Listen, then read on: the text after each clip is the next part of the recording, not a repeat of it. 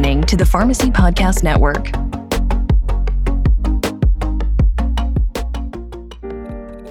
You know, whether somebody's using drugs or not, their life is still valuable. Naloxone is a lifesaver. Remember that we're not our disease. I am not a bag of heroin. I'm Stacy. I'm just as normal as the next person. My outlook has always been to educate because I think when you're talking about stigma here as, a, as an overall goal of yours, I think the only way to really gnaw away at that is to educate people. Unfortunately, I have not had many positive experiences with the medical community, with anybody I know or anybody in my family. I hope that changed. Um, opioid use disorder is a chronic condition. It's it's not something that you know goes away forever. It's not like you you go through a treatment program and then suddenly it's not a problem anymore. You know, we don't always get it the first time, and sometimes it takes us a couple times before we finally get it. Don't give up on us so easily. Hi, my name is Logan Kissel, and let's talk stigma. Let's Talk Stigma is an educational podcast miniseries designed to highlight the stigma associated with opioid use disorder and the ongoing opioid epidemic. Each of these episodes will feature a number of different voices from individuals who have in some way experienced the effects of the opioid epidemic, whether in their social life, family life, or professional career. We hope listeners of this podcast will listen with an open mind, reflect on the stories they hear, and be able to recognize and combat stigma associated with opioid use disorder. In today's episode of Let's Talk Stigma, we'll hear from a number of individuals who will discuss stimulant use, what it is, how it differs from opioid use, and the stigma associated with it. We're also joined by the Foundation of Hope, an organization that focuses on providing resources for people who've been incarcerated. We'll hear from them about specific stigma that exists for presently and formerly incarcerated individuals who use substances. The American Addiction Centers define stimulants as a group of drugs that result in increased activity in the body. Common examples of these stimulants are cocaine, including crack cocaine, amphetamines, and methamphetamines, commonly known as meth. Dr. Janet Astle from Duquesne University School of Pharmacy specializes in educating student pharmacists on substance use disorders. We spoke with her about what stimulant use is and how it differs from opioid use. So, stimulant use people use to increase their energy level. Stimulants really give an extraordinary boost to dopamine. So that pleasure response is huge. Stimulant use sometimes is not viewed as being as problematic or as dangerous as opioid use. Uh, clearly, opioid use and misuse has grabbed the headlines. We are all very cognizant of the number of overdose deaths associated with opioid use. So I think sometimes maybe stimulant use is not seen quite as bad as perhaps the opioid crisis. So another big question is why are we seeing this big leap in the number of overdose deaths connected to psychostimulants? Well, First of all, a lot of people who are using probably unknowingly these drugs are contaminated with fentanyl. And this perception that perhaps stimulant use is not quite as dangerous, that is a fallacy that obviously people need to know that that is not the case, that folks are vulnerable and it can be deadly using stimulants. Dr. Ashley Smith, a pharmacist at UPMC McKeesport and their detox unit, discussed with us some of the health concerns with stimulants and related it to opioid use. I would consider it equal, if not just as dangerous. And I feel like people don't recognize a lot of the issues that can come with stimulant use, like cardiac issues and things like that. Stimulants make everyone feel like they're having a great time and it's it's like that party drug. And or like people take stimulants to kind of like focus and get things done. A lot of people don't really like see them as serious, say, as opiates because people are just taking it on a Friday to have a good time or or they're taking them to lose weight or things like that. And so they don't see it as an addiction. Common misconception is that you can't get addicted to them. A lot of people consider them almost party drug or like an upper, if you will. Um, and so they just kind of use it for a good time. And it's not something that I, I need to get through the day, but it does frequently become an addiction for people. Something that has happened over the last few years too is an increase in stimulant use. Dr. Harrison Farrow, a pharmacist at UPMC Western Psychiatric Hospital, spoke with us about the patterns and stigma he's seen during his experiences.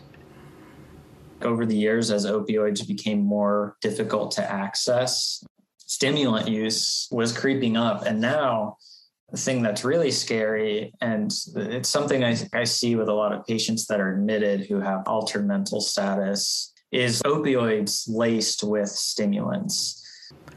Unlike opioids, there are currently no medications to treat stimulant use disorder. Dr. Astle commented on this issue and ways she sees pharmacists can improve treatment for patients with stimulant use disorder.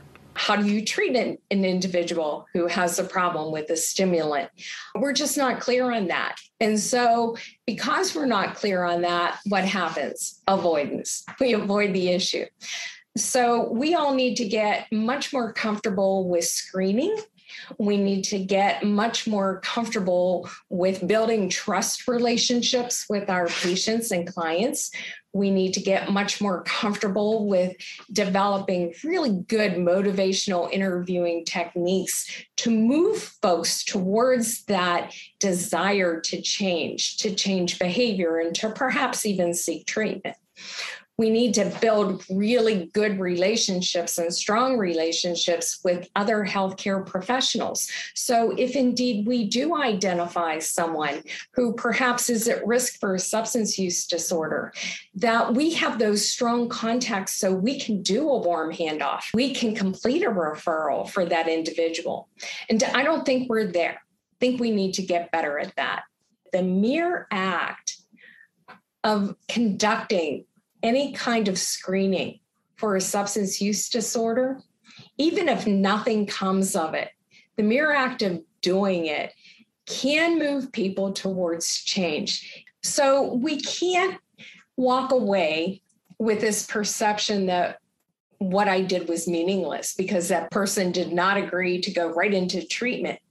It might take a while. And so, even showing somebody kindness right?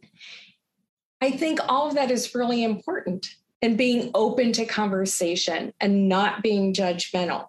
Because even in those small acts, we may have planted a seed and we may not see the results of that seed today, but maybe we will a year from now or three years from now or five years from now. So perhaps you've started that individual on that journey towards recovery, and we need to recognize that. I can tell you that guilt, shame, stigma prevent people from seeking treatment. It is a very difficult thing for individuals who are in treatment to overcome.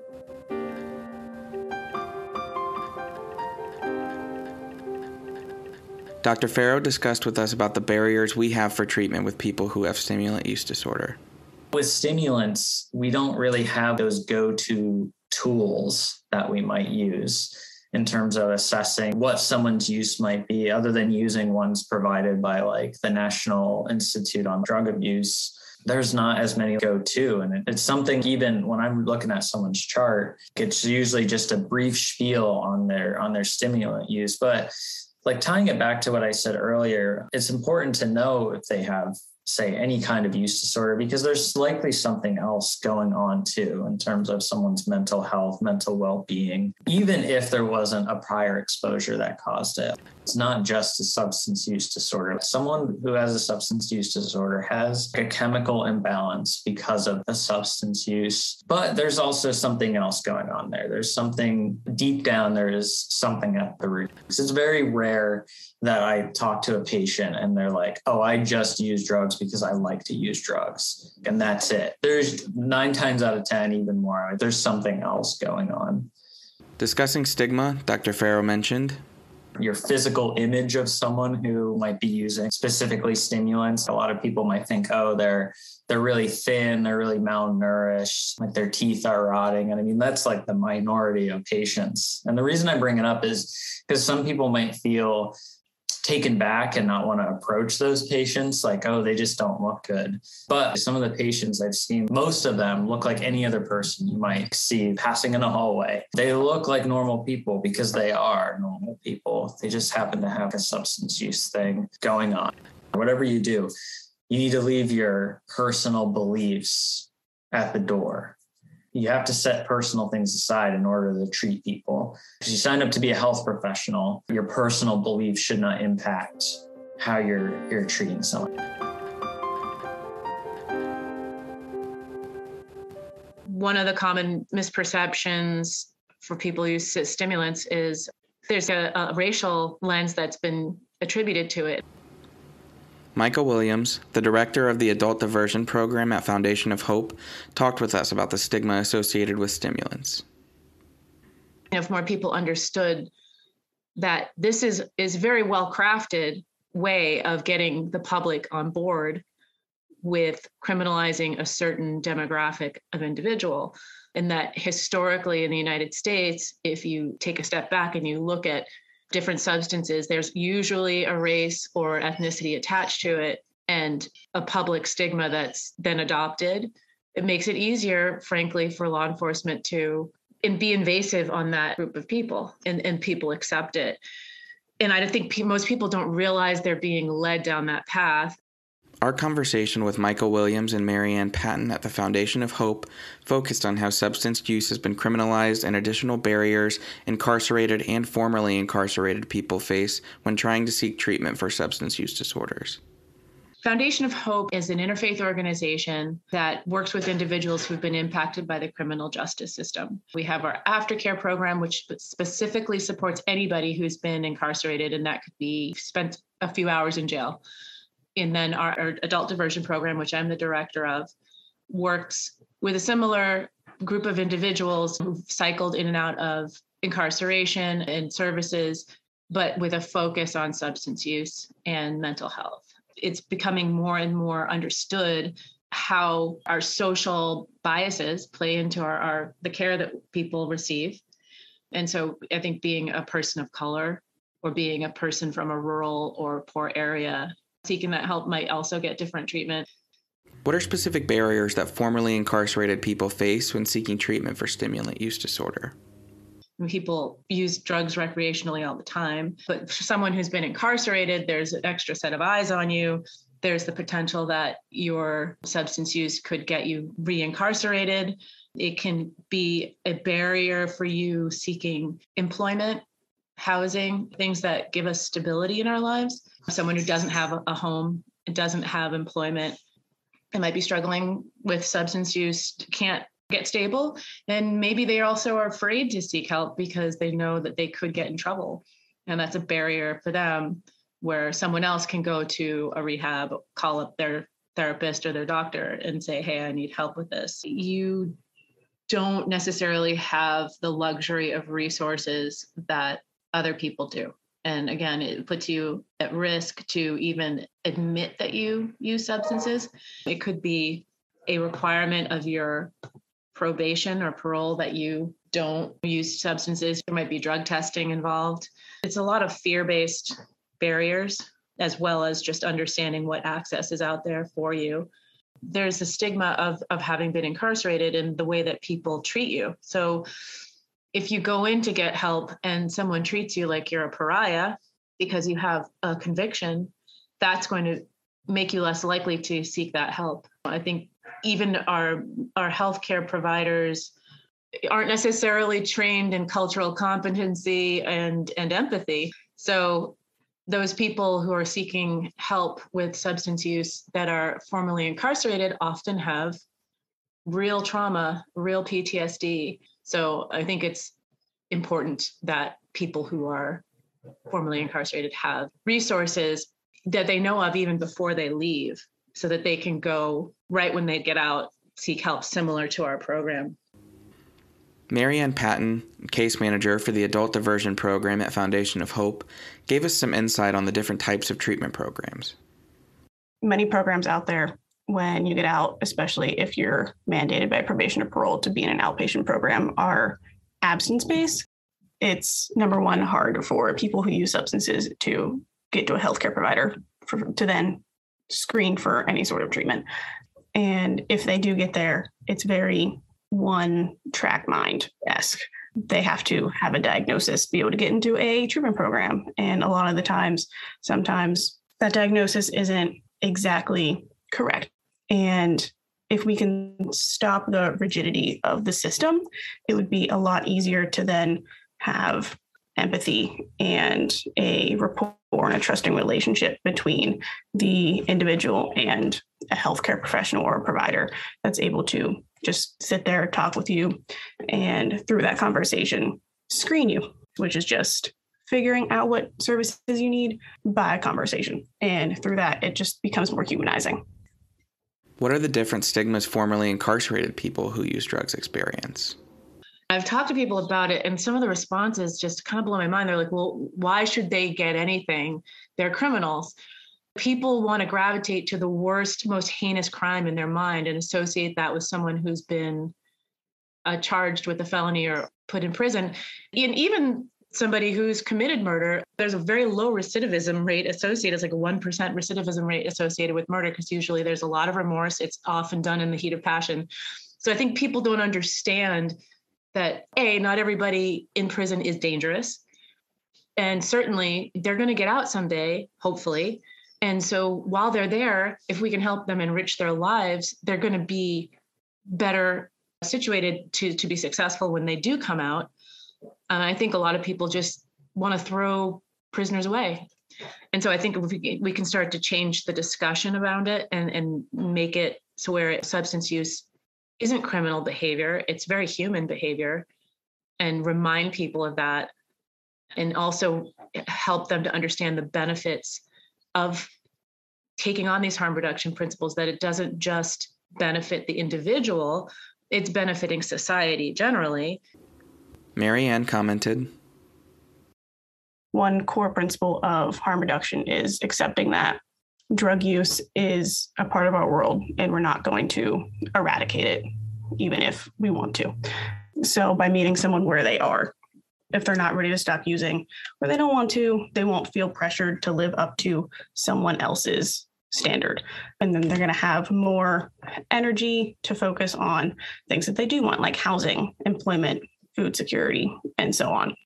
Our first program participant was a story that stays with me this person came to our program in December, right before the holidays, and he had been in and out of incarceration due to his substance use. He was addicted to opioids. And he had started to see the pattern himself that around the holidays he would get triggered and he would end up in jail. And he wouldn't get to see his kids for the holidays. And he was cycling through this over and over again and and also living in an unstable situation a not very good three quarter house. We're like all right what do you need? You know and he's like i need i need some treatment. I need um, i need toys for my kids. Like i, I want to be able to see my kids this year. He needed to get into stable living situation. So we were able to get him those things before the holidays and because of that he had a great holiday he had a great christmas with his kids got him toys for his children. He was able to be the parent he wanted to be. And it hasn't been a straight path for that person. I, I have people in my family who've suffered from different forms of addiction, mainly alcohol, and um, it's not a straight path. So they will want to feel more stable and then they will relapse back into using their substance, and whatever stability they've built may crumble completely or, or a little bit. But the great thing about our program is we're here no matter what. And so he's learned that that him not being able to keep it up isn't going to prevent him from getting support. And I think that that is is a huge lesson for service providers, but also I think for people generally who may have gone through this themselves or may not be able to relate to someone who's experiencing these things. They really at the end of the day we all want the same things. We want we want to feel loved. We want to relate to our families in a healthy way. And that's what his goal was.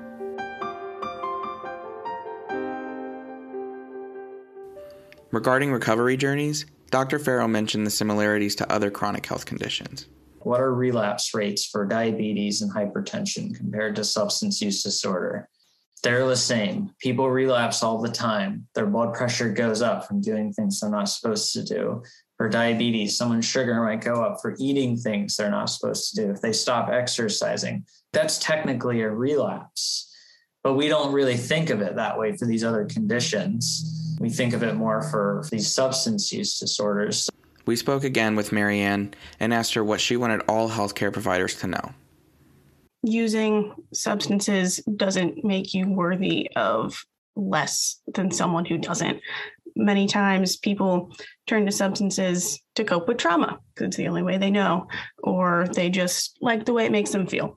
So I think my number one thing would just be to be compassionate, be curious, and just to make an effort not to stigmatize.